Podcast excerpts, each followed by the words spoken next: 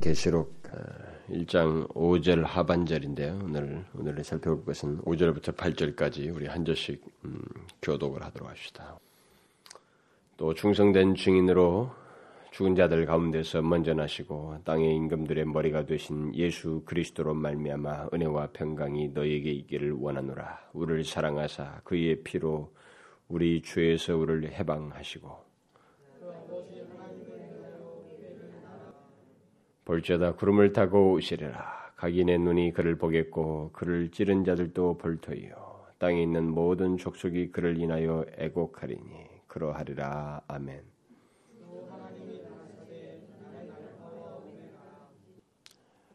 우리는 그 지난 시간에 사 절부터 그 오 절 상반절까지에 거론된 그 내용들을 중심으로 해서 요한이 핍박과 유혹 가운데서 그 갈등을 하고 있는 교회, 그 당시의 그리스도인들을 향하여서 그들의 배후에 계신 삼위 하나님, 그 사 절부터 오 절 중반까지 말하고 있는 그 삼위 하나님을 말하면서 그로부터 은혜와 평강이 있기를 바라는 그런 내용을 덧붙였던 것에 대해서 상세하게 살펴보았습니다.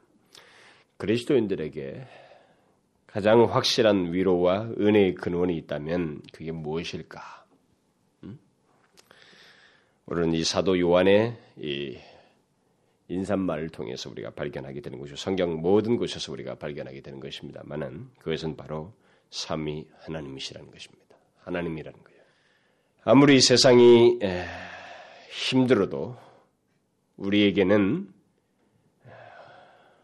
이제도 계시고 전에도 계시고 장차 오실 인 성부 하나님 곧 역사 가운데서 지금도 역사하시며 영원의 복을 가지고 우리들의 시간 속으로 임하고 계시는 성부 하나님이 계시다는 것, 또 그 보좌 앞에 영이신 성령 하나님, 그 온 세상을 두루 행하시는 여호와의 눈으로서 어린 양의 승리를 증거하시며 특히 교회 안에서 말씀을 통해 위로하고 힘주시는 성령 하나님이 계시다고 하는 것, 또 충성된 증인이시며 죽은 자들 가운데서 먼저 나신 곧 부활하셔서 우리의 부활의 첫 열매가 되시고 그를 믿는 자들에게 부활의 소망이 되신 그리고 땅의 임금들의 머리가 되신 예수 그리스도가 계시다는 것이 그리스도인들에게 있어서 가장 확실한 위로와 은혜의 근원이 된다는 것입니다.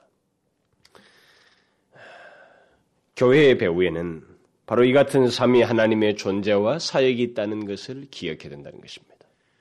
우리는 우리들이 이 세상에서 살면서 눈에 보이는 것에 의해서 거의 요동하는 것이 우리들의 인간입니다. 어려서부터 우리는 인간이 그렇게 습득하면서 살아왔고 우리는 그렇게 배우면서 살아왔습니다. 그래서 우리는 어려서부터 보고 경험되고 내가 눈에 띄고 눈에 판단되는 이 현실 그리고 내가 피부대로 느끼는 현실 이런 문제들에 의해서 우리는 마음이 상하고 요동하고 흔들리고 판단하고 온갖 일들을 우리가 다 하게 되지만 바로 이 그런 현실 속에 있는 그 당시 그리스도인들을 향해서 그들에게 가장 그 현실에서 그들로 하여금 바르게 서도록 하고 그들에게 힘이 되고 용기가 되고 위로가 될 수 있는 것이 무엇이겠는가?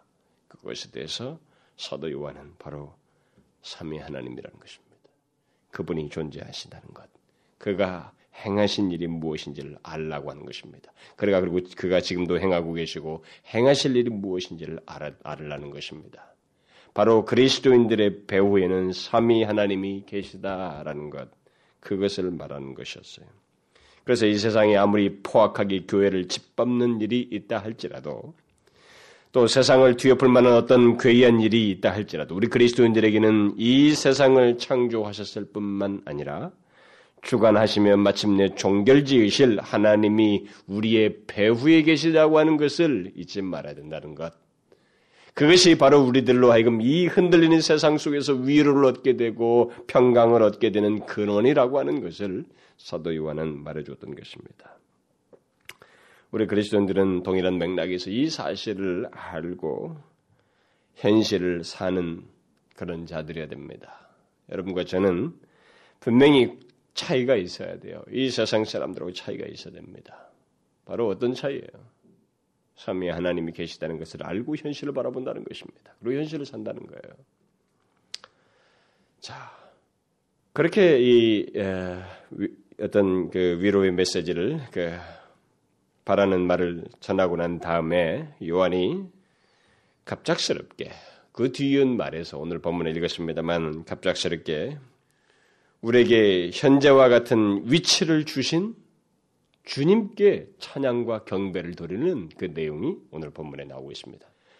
사실 저는 오늘 이 내용이 참 많은 내용인데 제가 이것을 다 세 번으로 나누어서 하려고 하다가 제가 이렇게 하려고 하니까 요한계시록이 삼, 사 년 걸릴 것 같아요. 그래서 아, 그렇게 하면 안 될 것 같아요. 그래서 제가 최대한 이 요한계시록은 그래도 어, 좀 빠르게 가야 되겠다라는 생각을 처음부터 먹고 있었기 때문에 어, 일단은 제가 오늘은 이 세 개의 중요한 내용을 한꺼번에 다 어, 간단간단하게 언급을 하려고 합니다. 자, 제일 먼저 여기서 사도 요한은 앞에서 그 삼위 하나님으로 말미암은 은혜와 평강을 어, 빈 다음에 바로 갑작스럽게 우리 현재의 위치를 주신 예수 그리스도께 영광과 찬양을 돌리는 내용을 언급 돌리는 내용이 그 뒤에 언급되고 있습니다. 그러고 나서 그 다음에는 그 예수 그리스도께서 영광스럽게 또 위험 가운데 강림하실 것이다, 재림하실 것이다 라는 사실을 또 언급을 갑작스럽게 또 하는 것 같습니다. 이게 내용이 툭툭툭 잘리는 것 같아요. 그리고 마지막으로는 이 모든 것을 확증케 하는 성부 하나님의 존재와 속성을 다시 한번 말하면서 이 서론적인 내용을 결론짓고 있습니다. 외관상 이 세 가지의 그 구별된 내용들은 모두 그 서론에서 아주 중요하게 언급되고 있는 내용들입니다. 따라서 이 말들, 이, 이 말씀들을 이렇게 어, 어, 핵심적인 포인트만 가지고 제가 언급하는 것을 다 좀 마음의 양, 양심에 이렇게 제가 지금까지 해오던 방법이 아니라서 걸리긴 하지만은 최대한 여기서 말하고 있는 아주 중요한 포인트들만을 제가 이 시간은 언급을 하려고 합니다. 여기서 제일 먼저 요한이 그 시련 가운데 있는 교회와 그 각각의 그리스도인들에게 은혜와 평강이 근원이신 삼위 하나님을 말하고 난 다음에 갑자기 갑작스럽게 예수 그리스도를 찬양하고 있습니다. 찬양하는 내용이 언급되고 있어요. 우리를 사랑하사 그의 피로 우리 우리 죄에서 우리를 해방하시고 그 아버지 하나님을 위하여 우리를 나라와 제사장으로 삼으신 그에게 영광과 능력이 세세토록 있기를 원하노라. 아멘. 여러분은 왜 요한이 이렇게 갑작스럽게 예수 그리스도를 찬양하며 그에게 영광을 돌리고 있는지 압니까? 지금 내용을 보면은 이렇게 문장의 흐름을 보게 되면 이런 말은 조금은 돌발적이에요. 그렇죠? 지금 앞에서 말한 내용은 하다가 이런 얘기를 갑자기 꺼내는 것은 물론 얼마든지 성경에서는 있을 수 있고 몇 번 성경을 익숙한 사람들은 아 성경이 특이한 그런 저자에게 있었던 무엇이구나라고 이게 감을 잡을 수 있지만 우리가 정교한 문, 이 근장 물을 근, 문장을 쓰는 사람이라면 글을 쓰는 사람이라면 이런 것은 내용의 흐름에서 조금 갑작스러운 것입니다. 이렇게 흐름에 자연스럽지가 않은 겁니다. 왜 그랬을까? 여러분 잘 보세요. 삼위 하나님으로 말미암은 은혜와 평강, 평강을 비는 말을 해놓고 우리를 사랑하사 죄에서 해방하시고 우리를 나라와 제사장으로 삼으신 그에게 곧 예수 그리스도 영광과 능력이 세세토록 있기를 원하노라. 아멘. 이렇게 말하고 있단 말이에요. 제 생각에 만일 그 문장의 그 문장의 바른 구성을 위해서라면 오 절 상반절을 끝내고 난 다음에 그 삼위 하나님으로 말미암은 은혜와 평강을 있기를 바란다고 한 다음에 바로 구 절로 넘어가면 이 문장은 이게 딱 자연스러워요. 보통 정교한 문장을 우리가 생각한다 그러면 그게 자연스러운데 그러나 요한은 그렇게 하고 있지 않습니다. 그 사이에 생기 넘치고 감동이 찬 몇 마디의 말을 덧붙이고 있습니다. 무엇보다도 먼저 그는 우리에게 현재라고 하는 이 위치를 주신 주님을 찬양하고 있어요. 그분께 영광을 돌리고 있습니다. 왜? 왜 이렇게 갑작스럽게 주님께 영광과 찬송을 돌리고 있습니까? 사도 요한은 분명히 앞에서 그 교회의 배후에 계신 우리 그리스도인들의 배후에 계신 삼위 하나님 이 온 우주 만물과 이 세상에 존재하는 그 무엇과도 견줄 수 없는 삼위 하나님의 존재와 사역을 말하면서 그것이 바로 우리의 배후에 있다고 하는 사실을 말하면서 자기 자신과 관련되어 있다고 하는 사실을 말하면서 감동이 북받쳐 오는 것입니다. 감동이 있었던 거예요. 그렇기 때문에 갑자기 그 감동에 겨운 얘기를 중간에 한 것입니다. 여러분 사도 바울의 문체에서도 그걸 보게 됩니다. 전혀 어울리지 않는 중간에 그에게 영광이 있을지어다. 아멘. 이런 말이 언급되든가 갑자기 어? 이 도치법을 써가지고 깊도다 비밀이에요. 이게 어? 부유, 그 부유함을 이렇게 노, 갑자기 언급을 하는 그런 감탄사 같은 걸 앞에 언급한다든가 막 이런 것들이 그게 그냥 일부러 글을 쓰겠다고 하는 무슨 문장 작가가 쓰는 게 아니에요. 쓰면서 감동이 이 사람에게 임하는 것입니다. 이 사도 요한도 여기서 지금 마찬가지예요. 그는 지금 앞에서 언급한 대로 우리 그리스도인들의 배후에 계신 삼위 하나님, 그 요동하고 절대 권력이 있어 보이는 절대 권력처럼 여겨지는 로마의 그 지배 아래서 정말로 교회는 아무것도 아닌 것 같다고 말이죠. 그래서 그리스도인들은 처절하게 그들에게 핍박을 당하면서 이렇게 궁지에 몰려있고 어떻게 할지를 모르는 그들에게 있어서 바로 그들의 배후에는 로마를 넘어서는 잠시 있다가 없어지는 한 민족의 권세를 넘어서는 모든 역사, 모든 세상 만물을 창조하시고 주관하시고 지배하시며 마지막 끝을 내시는 삼위 하나님이 배후에 계시다라고 하는 사실을 말하면서 그 사실로 인해서 이 사람은 북받쳐 오는 것입니다. 바로 나에게 그런 삼위 하나님의 배후에 있게 한 그런 관계를 갖고 있는 그런 위치에 나를 있게 하신 예수 그리스도를 생각하며 그는 그분께 경배와 찬양을 돌리고 있는 거예요.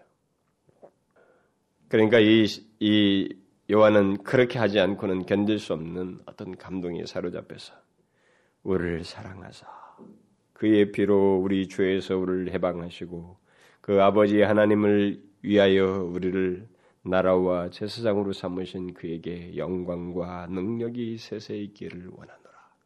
여러분 성경을 읽을 때 항상 우리는 이런 걸 잘 봐야 돼요. 그냥 익숙한 말이라고 생각하면 안 됩니다. 이 저자의 정서가 있어요. 흐름에 있습니다. 여러분 성경은 정교한 문체들이 아닙니다. 성경은 다 정교한 문체가 아니에요. 문학적으로 따지면, 어법을 따지면 좀 틀린 것도 많아요. 제가 지난 시간에도 언급을 안 했습니다만은 성부 하나님을 얘기하면서도 어? 그 뭡니까? 장차 오실 이 할 때 이가 그를 이러면 목적격을 써야 돼요. 근데 앞에서 하나님을 주격으로 썼기 때문에 그를 그자에다가 주격을 써버려요. 그러니까 하나님을 바꾸고 싶지 않은 거예요. 문법적으로는 통용이 안 되는데도 이 요한은 하나님 그분의 영존하시는 그분 모든 것에서 변동이 없으시는 바로 그분 변함이 없으신 그분에 대해서 이 격까지 바꾸고 싶지 않았던 거예요. 그래서 그의 이, 그 표현에 의해서 그렇게 써지는 겁니다. 그러니까 이런 부분에서 우리는 이 정서가 드러나고 있는 거예요. 가만히 보세요. 갑자기 이런 말을 하고 있잖아요. 우리를 사랑하사. 우리는 여기서 그가 찬양한 그 내용, 음, 내용도 내용이지만 그가 찬양을 하려고 한 그의 마음의 감동을 생각하지 않을 수가 없습니다. 그래서 이런 것과 관련해서 우리도 한 번씩 생각을 해볼 게 있어요. 우리 자신들에게도. 우리들에게도 이와 같은 경험이 있는가. 응?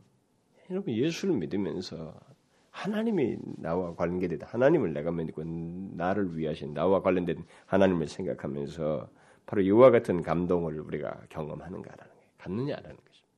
여기 요한처럼 자신의 현재를 보면서 곧 나에게 삼위 하나님이 계시다는 사실을 생각하면서 이 사실을 생각하기만 하면 현재 하나님과 성부, 성자, 성령 하나님과 관계를 갖고 있는 그분 그분을 배후에서 아 그분의 그 도움을 받고 그 모든 것에서 그 지배를 받고 있는 그리고 그의 보호를 받고 있는 나라고 하는 현재 위치가 지금 이 현재 위치가 있게 된 나를 생각하면서 이것을 생각하기만 하면 나를 이 자리까지 있게 하신, 있게 하기 위해서 나를 죄에서 해방시키시고 나를 죄에서 구원하신 예수 그리스도가 생각이 나서 그분께 감사와 찬양을 돌리고 싶은 마음, 이런 마음이 일어나느냐는 거예요. 여러분 일어납니까? 요한은 지금 이 편지를 기록하는 중에도 바로 그런 감동에 사로잡혀서 쓰는 거예요. 이게 각본이 있는 게 아니에요. 성경이 오류가 없도록 성령이 감동하실 뿐이지 저자를 그대로 사용하시는 거예요. 그의 감동, 그의 문체, 그의 생각 그걸 그대로 사용하시는 거예요. 그러니까 이 사람이 감동이 사로잡히는 거예요. 지금. 특히 요한은 그 누구보다도 이 사람은 하나님에 대해서 뭐 자기의 자기가 나 같은 같은 사람이 구원받아서 나를 나 같은 사람이 삼위 하나님과 관계가 돼. 어떻게 영존하신 그분께서 나를 위하신단 말인가? 뭐 이런 것에 대해서 수도 없이 생각해볼 사, 해봤을 사람이에요. 그렇죠? 많은 감동도 많이 느꼈을 것입니다. 그럼에도 불구하고 역시 이 편지를 쓰는 그 현, 현재 시제 속에서 쓸 때 그는 다시 감동이 북받쳐 오는 거예요. 응? 나의 현재를 이기게 하신 예수 그리스도의 죽으심을 생각하면서 나를 죄에서 해방하시고 현재와 같은 은혜로운 위치에 있게 하신 그분을 생각하면서 그에게 찬양과 영광 돌리고 있는 것입니다. 여러분들에게는 이런 것이 있어요? 이것이 바로 그리스도인들이 갖는 감동이고 찬양의 원천인 것입니다. 절대로 찬양은 인위적인 게 아니에요. 여러분 가보십시오. 우리들도 내가 그리스도인이라는 사실을 생각하면서 아, 내가 정말 그리스도인이라니, 내가 하나님 앞에 영원히 살 그런 그리스도인이라니, 성부 하나님의 그 말할 수 없는 사랑과 영광스러운 그 복을 누릴 그 사람으로 이렇게 내가 되어 있다니, 그것이 바로 그렇게 되기 위해서 예수 그리스도께서 나를 위해서 십자가에 죽으심으로 죄를 대속하심으로 이런 위치에 있게 됐다는 것인데, 아, 이런 위치에 있게 됐다니 생각하면서 나를 이런 위치에 있게 하신 예수 그리스도를 찬양하고 경배하는 그런 마음들을 갖느냐는 거예요. 여러분 이게 그리스도인의 생기입니다. 그리스도인의 생기라는 것은 이거예요. 사도 요한은 분명히 이런 감동이 수도 없이 있었을 사람이에요. 왜냐하면 이, 지금 이 사람이 여기서 찬양하고 있는 이 내용은 이 사람에게 너무 익숙한 내용입니다. 그렇죠? 요한일서에서 나오고 요한복음에서 나오는 얘기예요. 그렇죠? 그게 그에게 있어서 이미 예수 그리스도의 메시지도 많이 들었고 그 요한복음을 쓸 때도 그런 내용들을 가득 담고 있습니다. 모든 내용 속에서 그는 그 외의 시간에서도 자기에게 이와 같은 위치를 주신 유배 생활하는 사람 아닙니까? 유배 생활하는 이 사람에게 그럼에도 불구하고 자기에게 그리스도인이라고 하는 것, 나에게 이 세상에 어떤 현상이 벌어져도 핍박하는 위치에 있다 할지라도 나에게 있어서 그런 이 세상과는 비교할 수 없는 삼위 하나님 창조주께서 나와 함께 하시고 나를 배우에 계시다고 하는 이 사실 때문에 나를 이 자리에 이끄신 예수 그리스도를 생각합니다. 나에게 죄를 없이 하시고 하나님 아버지와 이런 영광스러운 관계를 갖고 계시는 갖게 한 이 사실을 생각하며 그분께 찬양하고 싶어하는 이런 감동을 갖냐 말이에요. 여기에 언급된 찬양의 말보다도 그런 감동을 우리가 갖느냐라는 거예요.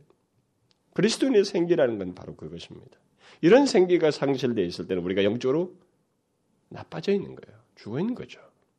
하나님을 생각하면, 내가 그리스도인이라는 걸 생각한다면, 예수 그리스도로 말만 베풀어진 은혜를 생각한다면 그것이 내 마음의 감동을 불러일으키는, 다분히 감동이 되고 주님을 찬양하고 싶고 그게 너무나도 기이하고 생각하면 생각할수록 놀랍고 정말 이건 너무 은혜다 라고 하는 이런 결론에 도달하게 된다면 그 사람은 바로 그리스도인의 생기를 가지고 있는 것입니다. 그러나 이런 생기를 가지고 있지 못하다면 예수를 이십 년 믿고 삼십 년 믿어도 똑같은 소용이 없어요. 그 사람은 이십 년, 삼십 년 경력을 믿었는데 지금 현재 그런 생기가 없다고 그러면 그 사람은 죽어버린 거예요. 메말라 있는 거라고. 이 사람 보십시오. 노인네입니다. 마지막 이제 유배생활에서 끝낼 사람이라고요. 그러나 그 사람은 이 내용을 다시 언급하는 이 자리에서 감동이 생기는 거죠. 삼위 하나님을 얘기하고 나서 나에게 이와 같은 현재의 위치를 주신, 영광스러운 구원의 위치를 주신 예수 그리스도의 대속의 은혜를 생각하면서 그에게 감사와 찬양을 돌리고 있습니다. 여러분, 그리스도인의 생기는 다른 게 아닙니다. 하나님을 생각하면서 감동하는 거예요. 나를 죄에서 구원하신 예수 그리스도의 대속의 죽음을 생각하면서 감동하는 것입니다. 그것이 감동이 되어서 삶을 어떻게 살 것인가라는 것을 고민해 보게 되고, 내가 하나님 앞에 무엇을 드릴 수 있을까라는 걸 생각하며, 내가 헌신이라고 하는 것, 소위 헌상이라는 것이 자연스럽게 우러나오면서 나오는 것입니다.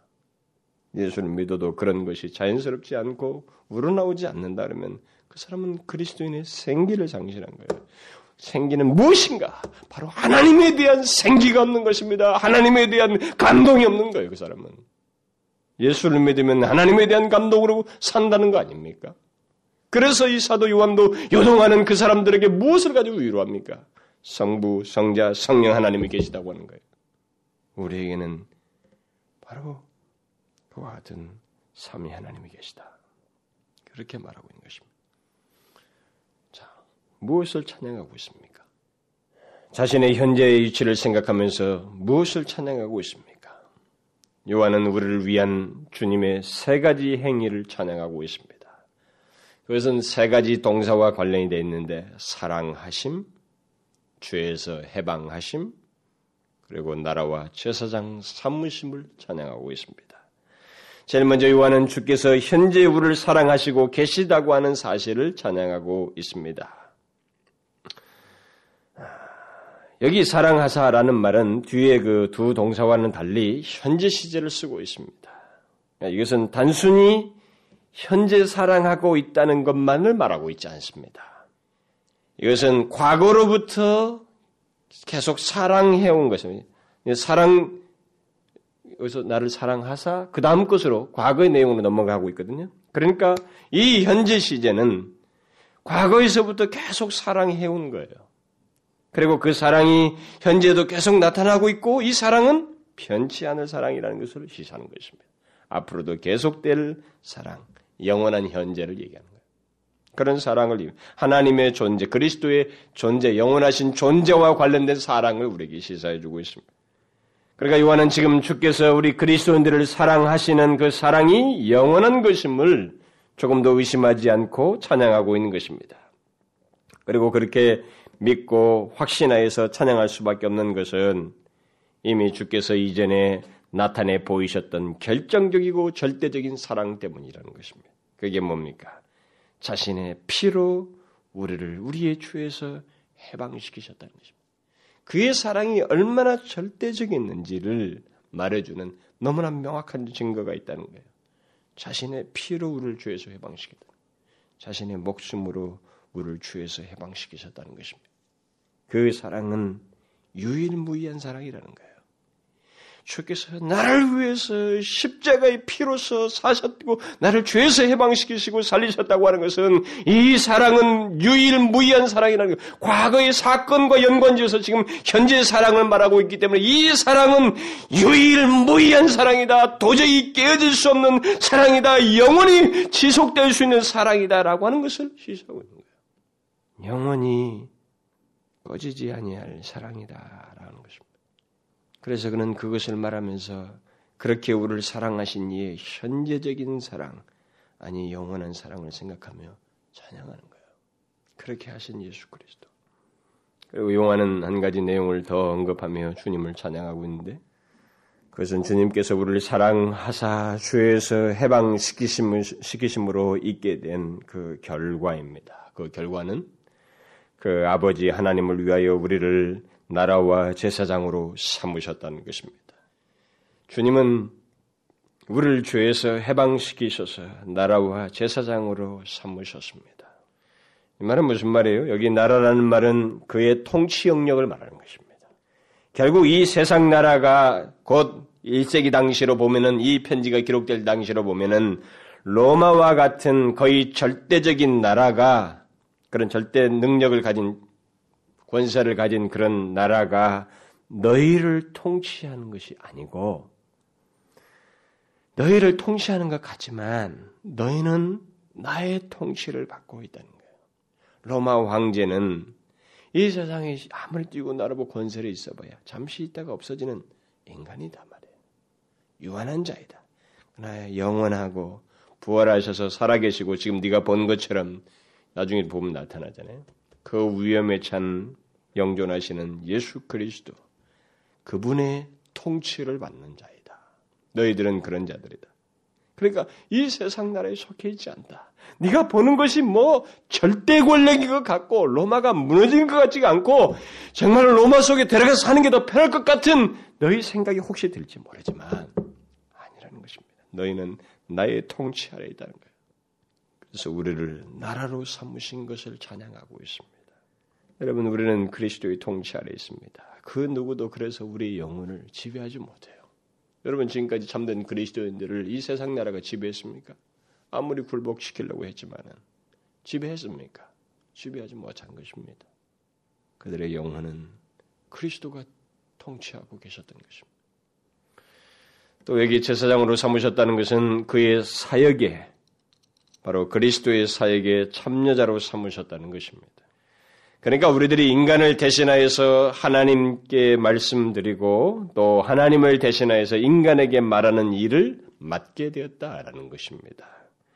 이 말은 그리스도인들은 결코 하찮은 존재가 아니라는 것입니다. 너희가 사는 일세기에서 너희들이 마치 쫙 쫓겨다니는 것 같고 저들이 지배자 같고 그렇지만은 사실상 이 세상의 운명은 너희에게 달렸다라는 얘기예요. 무슨 말인지 알겠습니까? 이 사도 요한이 왜 이렇게 감격하는지 아십니까? 바로 이런 내용들을 가지고 찬양을 하는 거예요. 이렇게 우리를 삼으신 예수 그리스도를 생각해 피로 값주고 사셔서 이렇게 삼으신 것을 생각하니까 이게 얼마나 놀라운 것인지 아니까 찬양하는 겁니다. 뭡니까? 우리를 제사장으로 삼으셨다는 것은 아직 그리스도를 알지 못하는 자들, 이 세상은 우리를 통해서 그들이 하나님께 아뢰어지고 복음이 전해지고 생명의 길이 서게 된다는 거예요. 그리고 하나님의 어? 인간을 대신 하나님께도 말씀을 들을 만한 하나님을 대신해서 인간에게 말을 하는 그런 엄청난 일을 맡고 있다는 것입니다. 그런 면에서 가시적으로 볼 때 로마가 절대 권력을 가지고 있고 그들이 더 귀한 자들 같지만 아니라는 것입니다. 여기서 말한 것은 너희들이 더 귀하다는 거예요. 이 세상 운명은 너희 그리스도인들에게 달려있다는 것입니다. 결코 하찮은 자가 아니라는 것입니다. 당시 그리스도인들은 이 세상에서 무용, 무용지물이 아니었어요. 지금 결국 이 편지가 쓰여질 때 당시를 놓고 보면은 이 말이 무슨 말인지 아직 못했을 것입니다만은 지금까지 역사를 놓고 보면 보십시다. 그리고 그 뒤로 이 로마라고 하는 나라가 어떻게 됐는지를 보게 되면 결국 기독교로 그들이 화하게 됩니다만은 그 뒤의 역사를 놓고 보면 결국은 이 로마라는 나라가 하나님께 어떻게 바쳐졌습니까? 바로 제사장이었던 이 그리스도인들에 의해서 바쳐진 거예요.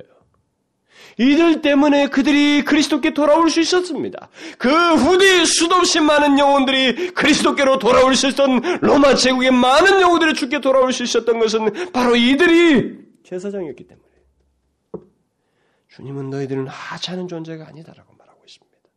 이것은 굉장히 중요한 내용이에요. 여러분 지금도 이 세대는 다른 그리스도인이 아닌 사람들이 마치 세상의 주도자인 것처럼 그들의 논리가 이 세상 논리의 대변인 것처럼 말을 하고 있지만 저들이 살 수 있는 길은 이 세상에서 참된 그리스도인으로서 저들을 위해서 하나님 앞에 간구하고 하나님의 뜻을 대신 전달하는 참된 주의 백성들, 제사장인 백성들이 있음으로써만 저들이 살 수 있어요. 저들의 장래는 구원의 역사는 그들 때문이에요. 그리스도인 때문에 있게 되는 것입니다. 우리는 속으면 안 됩니다. 이 계시의 말씀을 통해서 눈을 반드시 떠야 돼요. 영적인 시각을 분명히 뜨고 이 세상을 바라봐야 됩니다. 눈에 보이는 게 전부가 아닙니다. 아무리 여기서 엄청난 일이 벌어져도 절대 아니라는 것입니다. 사도 요한은 지금 놀라고 있습니다. 찬양하고 있는 거예요. 바로 이런 사실 때문에. 나를 사랑하사 죄에서 해방시키시고 나라와 제사장 삼으셔서 삼위 하나님의 혜택을 받고 그분과 영원한 관계를 가지고 살아가고 있다는 이 사실 때문에 그는 하나님께 그렇게 만드신 그리스도께 경배와 찬양을 올리고 있는 거예요. 여러분 이 세상이 우리를 핍박하지만 이 세상은 우리가 없으면 그리스도인이 없으면 이 세상은 하나님께 나아갈 수도 없고 존재 가치도 없어져 버려요. 여러분 그걸 알아야 됩니다. 이 세상이 하나님의 백성이 없으면 그 세상은 쓸어버릴 타임이 되는 것입니다. 소돔과 고모라에 열명이 없어서 쓸어버린 것처럼 의인이 없으면 그 세상은 쓸어버리는 거예요. 망하는 것입니다. 하나님께 누가 나오는 것입니까? 누가 이 세상을 향해서 기도하고 이 세상을 구해달라고 누가 구하는 것입니까? 제사장인 하나님의 백성들이 할 수 있는 거예요. 그들이 없으면 세상은 망하는 것입니다. 이 세상도 마찬가지예요. 지금 이 조국교회도 마찬가지인 것입니다. 이 세계 열방의 복음을 들어보지 못한 영역에 수도 없이 많은 영혼들이 죽어가는 저들에게 소망이 있다면 먼저 예수 믿은 사람들이에요. 우리들이 없으면 저들은 끝장인 것입니다. 절대로 저들이 최대 권력자가 아니에요. 우리는 이것을 알아야 됩니다. 그런 의미에서 우리는 이 세상을 하나님 앞에 고해야 돼요. 우리들의 현실을 하나님 앞에 고해야 됩니다. 그리고 하나님의 뜻을 이 세상에 전하는 일을 해야 돼. 그 제사장 일을 우리가 해야 됩니다. 예수 믿으면서 이런 사실 때문에 내가 나라요 제사장으로 삼으셨다는 사실도 알지 못하고 그것이 주는 풍요로움과 엄청난 이 영광스러움도 알지 못하고 그저 교회당이나 왔다 갔다 몇 번 하고 자기를 통해서 나타나야 할 이 세대를 보고 하나님 앞에 구하는 것도 없고 또 하나님이 이 세대를 향해서 말씀하신 뜻도 무엇인지도 전달하지도 아니하는 그렇게 무용지물처럼 살아가는 그리스도는 안 되는 것입니다. 그건 그리스도인의 모습이 아니에요. 요한은 우리를 사랑하시고 주에서 해방시키시고 나라와 제사장에서 삼으신 그 그리스도께 영광과 능력이 세세토록 있기를 원하노라고 말하고 있습니다. 여러분, 우리 또한 이렇게 주님께 찬양을 해야 합니다. 이런 사실들을 우리도 알고 주님께 찬양을 해야 돼요. 아무리 세상이 우리를 적대해도 그런 세상 속에서 예수 그리스도의 영원한 사랑을 우리가 받고 있다고 하는 사실을 잊지 말아야 됩니다. 그리스도인은요, 이 세상이 어떤 식으로 그를 향해서 적대하고 박해를 한다 할지라도 창조주가 영원하신 주께서 그들을 영원하게 이미 자기 몸을 내어서 사랑하셨던 것처럼 현재도 사랑하시고 영원히 사랑하셔요. 우린 그것을 알고 있어야 됩니다. 하나님의 사랑을 받는 백성들이다. 하나님의 사랑을 받는 나라요 제사장들이다. 라고 말하고 있는 것입니다. 그런 면에서 우리는 우리들이 혹시라도 잠시 잊고 있던 어떤 이런 생각들이 우리들에게 다시 밀려올 때 우리는 멈추지 않을 수가 없는 것입니다. 이런 것 때문에 우리는 하나님을 여기 요한처럼 주님을 찬양해야 하고 또 찬양하지 않, 않을 수 없는 그런 마음을 갖는 것이 자연스러워요. 우리가 이런 것들은 종종 잊을 수 있습니다. 어떤 일에 몰입해서. 그러나 이런 생각에 우리가 잠시 잊었다가 다시 현재의 나를 생각하게 될 때 아, 나를 잊게 하신, 현재를 잊게 하신 그리스도의 사랑, 이전에 자기 몸을 내어주면서까지 사랑하셨던 그 사랑을 지금도 나타내고 계시다고 하는 이 사실 때문에 이 요한처럼 우리도 어떻게 되겠어요? 아, 그분께 영광과 찬송이 세세무궁토록 있기를 원합니다. 이렇게 말하지 않겠어요? 그렇게 하고 싶지 않겠습니까? 그에게 영광과 능력이 세세토록 있기를 원하나이다 라고 우리도 말하고 싶지 않겠어요? 당연한 것입니다. 우리는 요한이 여기 찬양한 내용이 어떤 환경과 현실 속에서 있게 되었는지를 잊지 말아야 됩니다. 놀랍게도 심히 박해스러운 상황에서 나온 것이라는 것을 잊지 말아야 됩니다. 무엇을 말합니까? 찬양은 환경 때문에 나오는 것이 아니라는 것입니다. 우리들은 종종 환경이 좋으면 그때 하나님께 감사하고 찬양하는 그런 것에 익숙해 있지만 찬양의 본질은 그게 아니라는 것입니다. 찬양은 환경 때문에 나오는 것이 아니라 하나님 때문에 나오는 것이다라는 거예요. 하나님 때문에. 환경이 어떻든 우리를 구속하신 주를 생각하면, 영원히 계셔서 지금도 나를 사랑하시는 주를 생각하면 찬양하고 싶어하는 것, 찬양하는 마음이 갖게 되고 결국 찬양하게 된다는 것입니다. 찬양은 그런 것입니다. 하나님 때문에 갖는 거예요. 환경 때문에 갖는 거 아닙니다. 그 다음 우리는 요한이 오늘 본문에서 갑작스럽게 주께 찬양을 돌리고 난 다음에 우리 그리스도인들이 모두 대망하며 기다리고 있는 예수 그리스도의 재림에 대한 말씀을 덧붙이는 것을 보게 됩니다. 보라, 구름을 타고 그가 오시리라.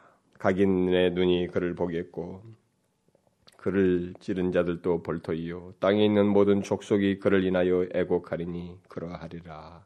아멘.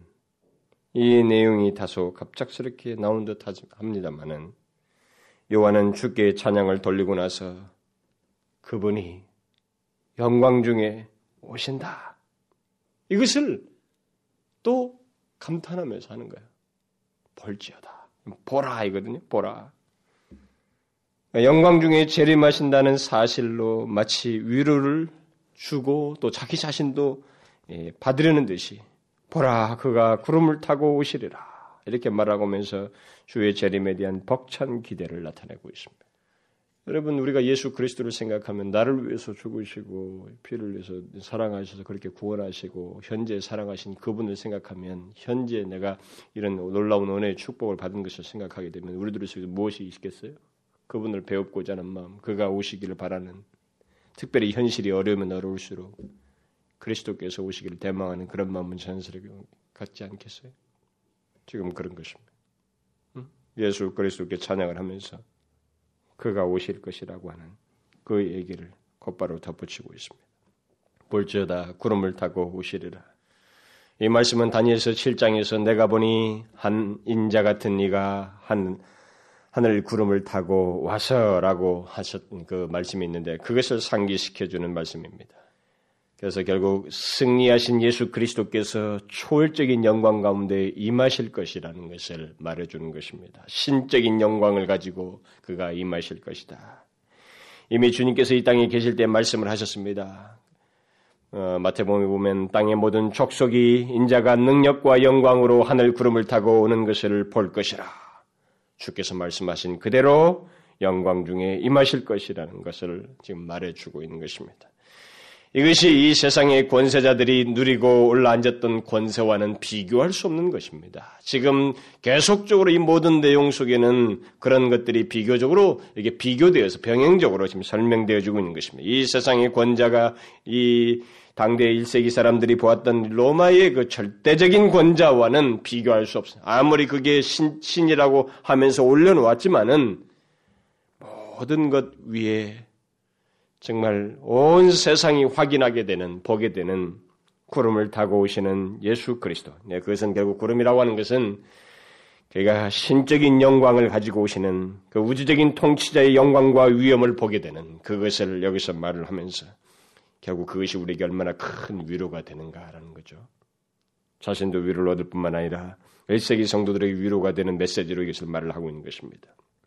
일 세기 성도들이 알아야 할 것이 바로 그것이었습니다. 로마 황제의 권세와 영광은 아무것도 아닌 것입니다. 아무리 그것이 절대적인 것으로 보이고 또 그것을 실감하며 그들의 권력에 대해서 권력을 실감하며 살고 있지만 구름을 타고 재림하실 예수 그리스도와는 비교할 수 없다는 것입니다. 여러분들은 이런 말에 대해서 더 우리는 피부대로 제가 지난 시간도 얘기했지만 그렇게 피부대로 와닿지 않을 거예요. 그러나 일 세기 성도들에게 이런 모든 표현 표현 하나하나 내용들은 정말로 큰 감동이에요. 유익하고 그들에게 큰 유익이 되는 정말 생기, 생기를 갖게 하는 그런 내용들이 되는 것입니다. 왜냐하면 그들에게 있어서는 정말로 이 로마의 권력이 절대적이었어요. 그 신이었다고. 그를 믿어야만 했다. 그를 신으로 인정을 해야만 하는 그런 갈등 앞에 놓였다고. 그래서 뭐하러 굳이 이렇게 사는가? 그냥 간단하게 인정하고 로마의 그 평화로운 그 통치 아래 들어가 사는 게 낫겠지라고 하는 것이 모든 사람 속에 유혹처럼 밀려오고 있는 상황이었습니다. 그런 상황에서 요한은 지금 이런 내용을 주는 거예요. 아니다. 눈에 보는 것에 속지 마라. 모든 권세가 아무리 높아 보여도 너희와 우리가 모두가 믿는 예수 그리스도께서 신적인 영광 가운데 임하실 것이다. 그가 오실 때 어떤 일이 일어납니까? 각 사람의, 제일 먼저 각 사람의 눈이 그를 볼 것이다 라고 말하고 있습니다. 이 말은 예수 그리스도의 재림은 장소의 구애됨이 없이 모든 사람이 그 일을 보게 된다는 것입니다. 여기서 요한은 모든 눈이 볼 것이다고 말하고 있습니다. 그러니까 예수 그리스도의 재림은 그 어떤 지역에도 예외 없이 모든 지역의 사람들이 보게 되는 사건이 된다는 것입니다. 뭐 지구가 둥그런데 어떻습니까? 그 쓸데없는 생각들을 하는 사람도 있습니다만 그런 거 소용없어요. 모두가 보게 됩니다. 모두가 봐요. 특히 요한은 그를 찌른 자들도 볼 것이요 라고 말하고 있습니다. 이 말은 예수 그리스도의 재림이 재림하실 그 당시에 있는 사람들만, 그 살아있는 사람들만 보는 것이 아니라 모든 시대의 사람들이 그를 볼 것이라는 것을 말해주고 있는 것입니다. 다시 말해서 시간도 초월하는 사건이 된다는 겁니다. 여기 그를 찌른 자도 본다라고 하는 것은 주의 재림이 그때 살아있는 사람들만 보는 것이 아니라 과거에 그를 찔렀던 그 사람들을 포함하여서 모든 사람들 예외 없이 예수 그리스도를 직접적으로 찌른 사람뿐만 아니라 간접적으로 예수 그리스도를 믿는 자들을 찌름으로써 그리스도를 찌른 것과 같이 그 일을 반복했던 모든 사람들이 그의 재림 때 보게 될 것이다 라는 것을 말해주는 것입니다. 그리고 더 나아가서 땅에 있는 모든 족속이 그를 볼 것이다 라고 말하고 있습니다. 이 세상에 있는 모든 족속들이 다 예수 그리스도를 보며 그를 인하여서 애곡할 것이다 이렇게 말하고 있습니다. 여기 땅에 있는 모든 족속은 예수 그리스도를 직접 찌르지 않았어도 그럼에도 불구하고 이들이 애곡한다고 하는 것은 그들이 그리스도를 십자가에 못 박게 한 죄를 지은 사람들이기 때문에 그 죄로 인하여서 예수 그리스도의 십장과 다른 바 없기 때문에 그들에게도 모두 예수 그리스도를 찌른 자들과 함께 보게 된다는 것입니다. 모든 족속이 다 보아요. 결국 그리스도의 재림은 몇 사람이 아니고 제한된 장소가 아니라 모든 장소, 모든 시간에 동시에 나타나는 사건으로 지금까지 살았던 사람들까지도 포함하여서 살았던 모든 사람들, 그럼 모든 곳의 사람들이 다 보게 되는 대사건이라는 것입니다. 보고 어떻게 합니까? 모든 민족의 모든 장소의 모든 시간대의 사람들이 다 보고 그걸 어떻게 한다는 것입니까? 어떤 일이 납니까? 본문의 모든 민족의 사람들이 애곡할 것이라고 말하고 있습니다. 왜 예수 그리스도를 찌른 자들을 포함한 모든 민족이 민족의 사람들이 애곡합니까? 그것은 십자가의 은혜를 알지 못하고 회개치 않음으로써 기회를 상실한 것 때문에 애곡하는 것입니다. 그들은 자신들이 이제 끝났다는 것을 알기 때문에 애곡하는 것입니다. 그날에 이 세상은 정말로 난리가 나게 되는 것입니다. 회개치 않은 영혼들에게는 진노와 공포의 시간이 될 것이며 통탄할 만한 순간이 되는 것입니다.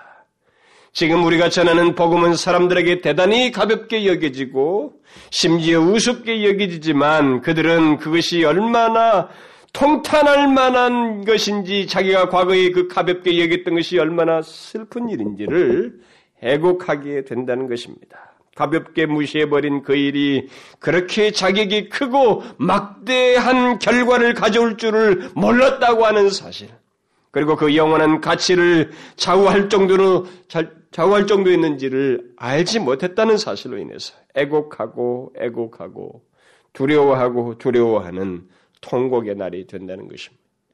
여러분, 제가 이것을 사실은 호주에서도 이 구절만 가지고 제가 설교를 한번 한 적이 칠 절만 가지고 설교를 한 적이 있는데 간단하게 다루어서 제가 참 못내 마음에 아쉽습니다만은 뒤에 가서 또 이런 내용들을 다 언급하기 때문에 서론에서는 간단히 언급하고 지나갑니다만, 여러분, 이 세상은 주께서 오시는 이 날, 지금 사도 요한이 여기서 말하는 것은 단순히 무슨 공포를 조장하는 게 아닙니다. 지금 앞에서부터 주를 찬양하고 주를 높이고 주께 대한 감사의 마음을 하는 가운데서 이 말을 하고 있기 때문에 이, 이 내용이 실제적으로 이 세상에 반드시 있어야 한다고 하는 확신 속에서 하고 있는 얘기입니다. 그래서 마지막에 보면 뒤에 가보면 그러하리라 아멘이라는 말을 덧붙이는 거예요. 응? 반드시 그래야 된다는 거예요. 이 세상은 예수 그리스도의 재림과 함께 어떤 일이 있어야만 합니다. 그렇게 하지 않고는 안 됩니다. 왜냐하면 여러분, 지금까지 이 세상에서 해온 것이 무엇입니까? 이 세상이 지금까지 계속적으로 여기서 찌른 자들도 볼 것이요. 이왕이면 말이죠. 이 저기 사도 요한이 좀 더 적극적인 의미에서 어, 너희들이 예수 믿는 자들에게는 그날은 참 복된 날이 될 것이다. 이왕이면 그리스도인들에게 복된다는 차원에서 설명해도 될 테인데 여기 지금 내용이 다 주로 뭡니까? 찌른 자들이 볼 것이다. 그리고 애곡할 것이다. 뭐 이런 식의 표현을 주로 여기서 하고 있다. 그러니까 주로 어디에 초점을 맞추고 있어요? 그리스도를 거역한 자들에게 주로 초점을 맞추고 있습니다. 회개치 아니한 자에게 초점을 맞추고 있습니다. 왜요? 반드시 이 일이 있어야 된다는 것입니다. 왜? 그동안의 역사를 거쳐서 예수 그리스도를 찌를 때부터 예수 그리스도 십자가에 죽일 때부터 인간은 지금까지 계속 똑같은 일을 한 가지 해왔습니다. 뭐냐면 복음을 거역해도 하나님의 아들이 와서 이 땅에 오셨는데도 하나님의 아들을 찔러 죽여도 그리고 그가 전하는 복음을 거부해도, 그리고 그가 복음을 전하는 모든 그 뒤를 따른 그리스도인들을 수도 없이 죽여도 세상은 껐떡이 없네라고 사람들이 생각해 왔다는 것입니다. 이것에 대해서 반드시 판단이 있어야 된다는 거예요. 반드시. 그러하리라, 아멘! 이렇게 말을 하는 것은 반드시 있어야 된다는 것입니다. 여러분, 우리가 지금 전하고 지금 우리가 알고 소유하고 있는 이 복음이라는 것, 우리가 지금 다른 사람들에게 전하고 있는 이 복음은 엄청난 결과를 가져옵니다. 우리가 지금 전하고, 듣, 전하고 듣는 가운데서 대단히 가볍게 간단하게 듣는 이 복음이지만, 예수 그리스도에 대한 메시지이지만, 이것이 가져오는 결과는 상상할 수가 없습니다. 복음은 절대로 가벼운 것이 아닙니다. 제가 여러분들에게 항상 말을 합니다마는, 복음은 하나님의 아들 예수 그리스도의 생명이 결부되어 있어요. 우리가 지금 예수를 믿으십시오. 그러면 당신을 구원을 얻을 것입니다. 라고 하면서 전하는 이 메시지는 예수 그리스도의 생명이 결부되어 있습니다. 그러니까 이것은 절대로 간단한 것이 아니에요. 이것을 거역하는 것은 아주 가볍게 거역을 할 수는 있겠으나 이것이 가져오는 결과는 엄청난 것입니다. 엄청난 거예요. 바로 그것을 얘기하는 거예요. 모든 장소에 모든 시간대의 사람들이 봐야 된다는 거예요. 특별히 그를 찌른 자들이 다 봐야 된다는 거예요. 우리가 지금 복음을 쉽게 듣고 쉬운 말로 표현을 한다고 해서 그 복음의 가치, 가치가 가볍다거나 하찮은 것으로 여긴다면 그것은 큰 착오입니다. 그런 사람들은 후에 반드시 애곡하게 될 것입니다. 그래서 요한은 여기서 주로 초점을 찌른 자들, 그는 찌른 자들도 벌 것이요 모든 민족이 애곡할 것이다. 너희 크리스찬들은 그날은 기뻐하는 날이 될 것이다. 이런 말을 해도 되는데 오히려 소극적이고 부정적인 내용들을 먼저 부각시키고 있습니다. 왜냐하면 예수 그리스도의 재림이 철저히 무시됐을 뿐만 아니라 예수 그리스도로부터 지금까지 모든 그를 따르는 자들이 철저하게 무시됐어요. 철저하게 무시됐습니다. 죽여도 괜찮네? 하나님 아들 죽여도 상관없네. 뭐 세상이 여전하네. 예수 민자들은 핍박해도 뭐 별, 아무 일 없네. 뭐 복음을 거역해도 무슨 뭐 복음 없어서 잘 살겠는데 뭐. 이것이 세상이었습니다. 바로 그것에 대해서 답이 있어야 되거든요. 바로 그게 구름 타고 오실 때예요. 그가 오실 때인 것입니다. 그의 재림인 겁니다. 그날은 이제 그런 자들을 다 결론 짓는 날이 되는 것입니다. 그들은 애곡하게 되는 것입니다. 복음을 거부한 사람들은 자기들이 하찮은 것을 거부한 게 아니라 온 우주보다도 귀한 것을 거부하였다고 하는 것을 알고 애곡하게 되는 것입니다. 참 저는 이런 면에서 보면 복음을 알게 되었다는, 앞에서 이 사람이 왜 이렇게 요한이 앞에서 이렇게 자기 현재의 위치, 삼위 하나님과 관련된 자기 자신의 현재 위치를 생각하며 이렇게 찬양을 하게 됐는지 그 이유를 우리가 알게 되는 것입니다. 응? 여러분, 여기서 말하는 애곡은 일시적인 슬픔이 아닙니다. 하룻밤 자고 나면 괜찮아지는 그런 애곡이 아닙니다. 이 애곡은 영원한 애곡으로 나아가는 비참하고 끔찍한 순간입니다. 끔찍한 일이에요. 그때는 후회도 소용이 없습니다. 내가 복음을 무시했네. 내가 잘못했구나. 이 너무나 귀한 것을 이런 일이 있을 줄은 몰랐구나. 라고 뒤늦은 후회를 해도 아무 소용이 없어요. 끝입니다. 여러분, 왜 요한이 앞에서 예수 그리스도로 말미암아 죄에서 해방된 것이 그렇게 귀하게 여겨서 그것을 탄복스럽게 찬양을 했는지 여러분 잘 생각해요. 우리에게도 동일한 감, 정일한 정서여야 돼요. 이런 것을 생각하게 보게 되면 소극적인 면이에요. 이것은 우리가 누리게 될 영광스러운 것은 적극적인 건데 그건 여기서 지금 언급도 안 하고 있습니다. 아직. 그러나 이런 소극적인 것만 생각해 보아도 먼저 멸망치 않는다는 것이 얼마나 귀한 것임도 알아야 돼. 멸망치 않고 영생을 얻으라고 했는데 멸망치 않는 것부터 우리가 한번 생각해 볼 필요가 있어요. 이게 얼마나 큰 일인지. 이 복음을 믿음으로 인해서 우리가 멸망치 않는다는 것, 애곡하지 않는다는 것이 얼마나 놀라운 것인지 우리는 생각해 봐야 돼요. 이 사람이 앞에서 왜 나를 이렇게 죄에서 해방시키신 예수 그리스도를 찬양하고 있는지를 잘 생각해 보셔야 됩니다. 요한이 모든 족속이 애곡하리라 라고 한 다음에 그러하리라 아멘 하고 있잖아요. 그러하리라도 긍정입니다. 에? 이게 뭐 히브리 말로 말하면은 똑같이 긍정이에요. 아멘이나 똑같은 거예요, 사실상. 그러하리라. 아멘. 아멘도 그렇게 될 것입니다라는 긍정적인 내용 아니에요? 그러니까 두 번 긍정을 통해서 강조하고 있는 거예요. 반드시 돼야 된다는 것입니다. 이 요한은 확신에 찬 말을 지금 하고 있는 거예요. 이 세상의 역사는 결코 우연히 흐르지 않는다는 것입니다. 주님은 자신이 오실 때를 정하고 계시고 그때는 우리가 이 세상에서 보고 판단하시는 것과는 완전히 다른 장면이 있게 된다는 것입니다. 이것을 알고 믿고 사는 것이 여러분 간단한 것 같아요? 아니에요. 엄청난 복입니다. 지금 그걸 얘기하는 거예요. 앞에서 복이 있다고 그랬잖아요. 이 책을, 이 기록된 것을 읽고 듣고 지키는 자가 복이 있다고 그랬잖아요. 이것을 믿고 그렇게 삶을 살아가는 것이 얼마나 복이 있느냐. 그럼 그걸 알아야 됩니다. 이걸 모르고 사는 것과 알고 사는 것 사이는 천양지차입니다. 애곡하지 않을 굿뉴스를 알고 이 세상을 산다는 것은 엄청난 복인 것입니다. 우리를 사랑하사 주에서 해방시키시고 나라와 제사장 삼으신 주님께 그런 의미에서 우리도 찬양하지 않을 수가 없는 것입니다. 찬양하지 않을 수가 없는 거예요. 그 다음 요한이 예수 그리스도의 재림에 대해서 말하고 난 뒤에 서론의 마지막으로 덧붙인 그 내용이 나오는데 그것은 바로 모든 것을 확증케 하는 성부 하나님의 속성에 대한 내용입니다. 주 하나님이 가라사대 나는 알파와 오메가라 이제도 있고 전에도 있었고 장차 올 자요 전능한 자라 라고 이렇게 말하고 있습니다. 우리는 이미 앞에 그 사 절에서 성부 하나님, 성부 하나님을 이제도 있고 전에도 있었고 장차 올 자라는 그 말씀을 이미 언급한 것을 살펴보았습니다. 그래서 여기에서는 좀 첨가된 내용이 하나님에서 언급된 새로운 내용이 나는 알파와 오메가이다. 또 전능자이다. 라는 말씀입니다. 이것만 조금만 더 언급하면 하나님은 자신을 알파와 오메가라고 말씀하십니다. 여기서 이런 말씀을 하셨다는 이 말을 여기에 기록한 것은 굉장히 의미가 있어요. 알파와 오메가는 신약 성경의 어떤 기록 문자인 헬라의 기록 문자인 첫 글자, 알파벳의 첫 글자와 끝 글자입니다. 그러니까 처음이고 나중이고 음? 시작이고 끝이라는 거죠. 결국 하나님은 역사의 처음과 나중이 되실 뿐만 아니라 모든 역사를 주관하시는 분이시라고 하는 것을 말해주고 있습니다. 또 그가 창조의 모든 것을 시작하시고 존재케 하셨을 뿐만 아니라 그런 면에서 알파요 처음이시고 동시에 그는 불경건한 자들, 죄인들을 회개치 아니한 자들을 멸망에 이르게 하실 뿐만 아니라 피조물을 그가 창조하신 목적대로 영광스러운 절정에 이르도록 하신다는 면에서 오메가요.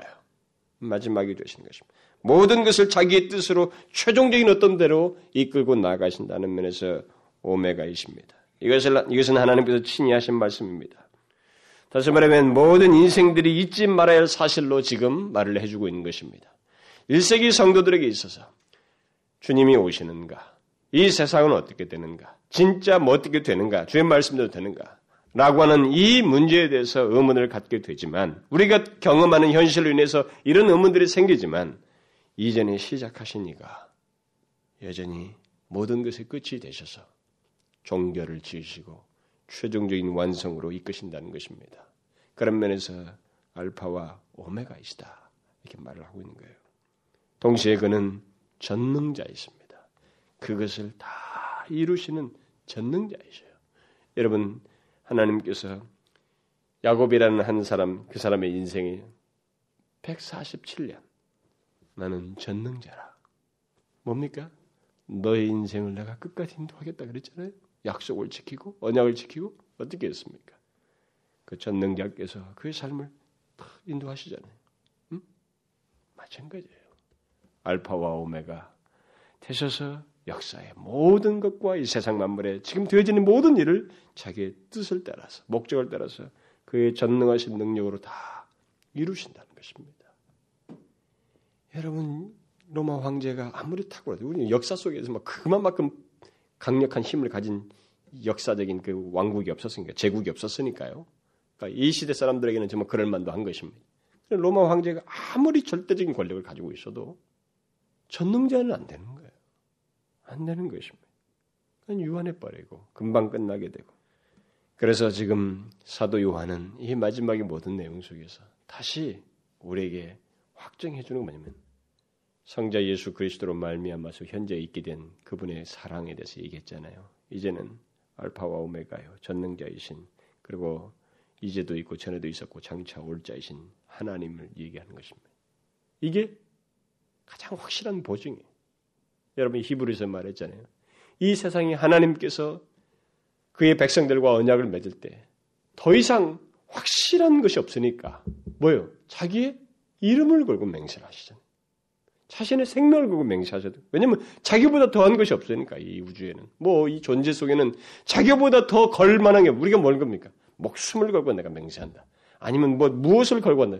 우리는 그렇게 하지만은 하나님에게서는 더 이상 자기 이름 외에는 없는 거예요. 뭡니까? 반드시 이룬다는 것입니다. 이거예요, 바로. 이것은 일종의 언약의 확증과도 같은 그런 내용인 것입니다. 하나님 자신이 어떤 분이신지를 알게 되면 우리는 그냥 모든 것이 그렇게 될 줄을 믿어야 된다는 것입니다. 그는 알파와 오메가이시고 전능자이시며 영존하시는 분이십니다. 그리고 그 영존하신 분께서 영원의 복을 가지고 이 시간 속으로 다가오시고 오시는 이여, 제가 한번 설명했죠, 앞에서. 오시고 계십니다. 여기서 요한은 우리들이 하나님이 누구, 누구이신지를 아는 것이 중요하다. 그게 우리에게 있어서 결론이다 라고 말해주고 있습니다. 하나님은 절대 유일하신 분이십니다. 영존하시는 분이십니다. 절대 전능하신 분이셔요. 우리가 보고 경험하는 것 때문에 그러하신 하나님이 바뀌거나 달라지는 거 아닙니다. 변함이 없어요. 우리가 보는 세상이 아무리 뒤집어져도 그는 그이십니다. 그 알파와 오메가이신 그분이 통치하고 계시고 우리를 지키고 계시며 인도하고 계시고 역사를 끝내실 것이며 지금도 그 시점을 향해서 이끌고 계시다는 거예요. 이것을 알고 세상을 살아라는 것입니다. 여러분과 저에게 있어서 가장 큰 보증은 하나님이에요. 응? 하나님, 내가 믿는 하나님이 어떤 분이신가라는 거예요. 근데 이와 같은 분이 없어요. 존재하질 않아. 유일해. 그리고 그만이 전능하셔요. 마귀도 피조됐어요. 끝이 있어. 오직 그분만 전능하셔. 그분만 영원하셔. 영원부터 영원까지 계셔. 우리가 믿는 분은 바로 그분이에요. 그분이 이제 모든 것을 마무리 짓기 위해서 오실 것이다.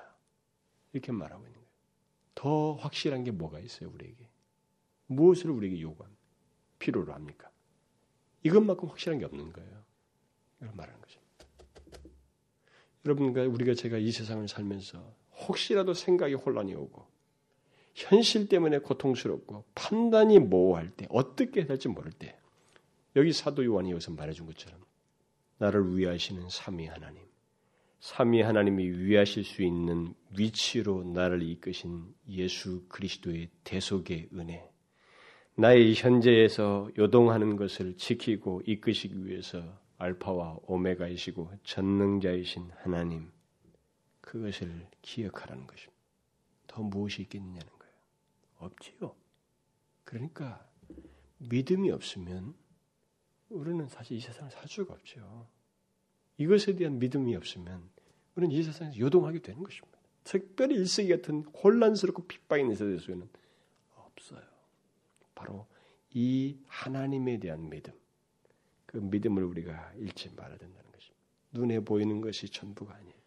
그래서 여러분, 우리가 살면서 제발 이 부분에 대해서 동일한 테스트에 걸립니다. 우리도 눈에 보이는 게 전부인 것처럼 흠뻑 빠져들어가 버려요. 그러나 여러분, 눈을 똑바로 뜨셔야 됩니다. 그게 전부가 아니에요. 전부가 아닙니다. 유혹, 핍박, 날 힘들게 하는 조건이 전부가 아닙니다. 우리에게는 하나님이 계십니다. 알파와 오메가이신 하나님이 계셔요. 이걸 기억해야 됩니다. 기도합시다. 오 하나님 아버지, 하나님 아버지여, 감사합니다.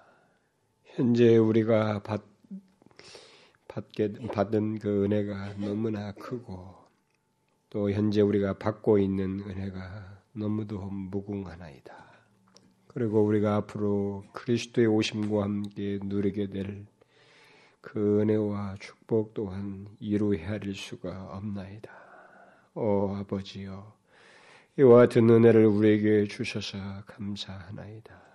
아버지여, 우리가 보고 살아가는 현재의 현실, 사실 일 세기만큼 그렇게 핍박이 많은 세대는 아니지만 우리가 알 수 없는 세대, 그 대신 다른 것으로든 어쨌든 우리를 요동하고 흔들게 하는, 유혹하는 많은 시련들이 있는 이 세대, 또 설사 우리 사는 중에 예상치 못할 어떤 시련이 우리에게 닥쳐온다 할지라도 눈에 보이는 것이 전부가 아니며 우리를 이 세상의 나라로, 이 세상에서 나라와 제사장으로 삼으신 주의 그 크신 은혜를 기억하며, 하나님이여 알파와 오메가이시고 전능하시며 영존하시는 하나님께서 우리를 위하시는 것을 기억하고 하나님의 이 세상을 바르게 분별하며 살아가게 하여 주옵소서.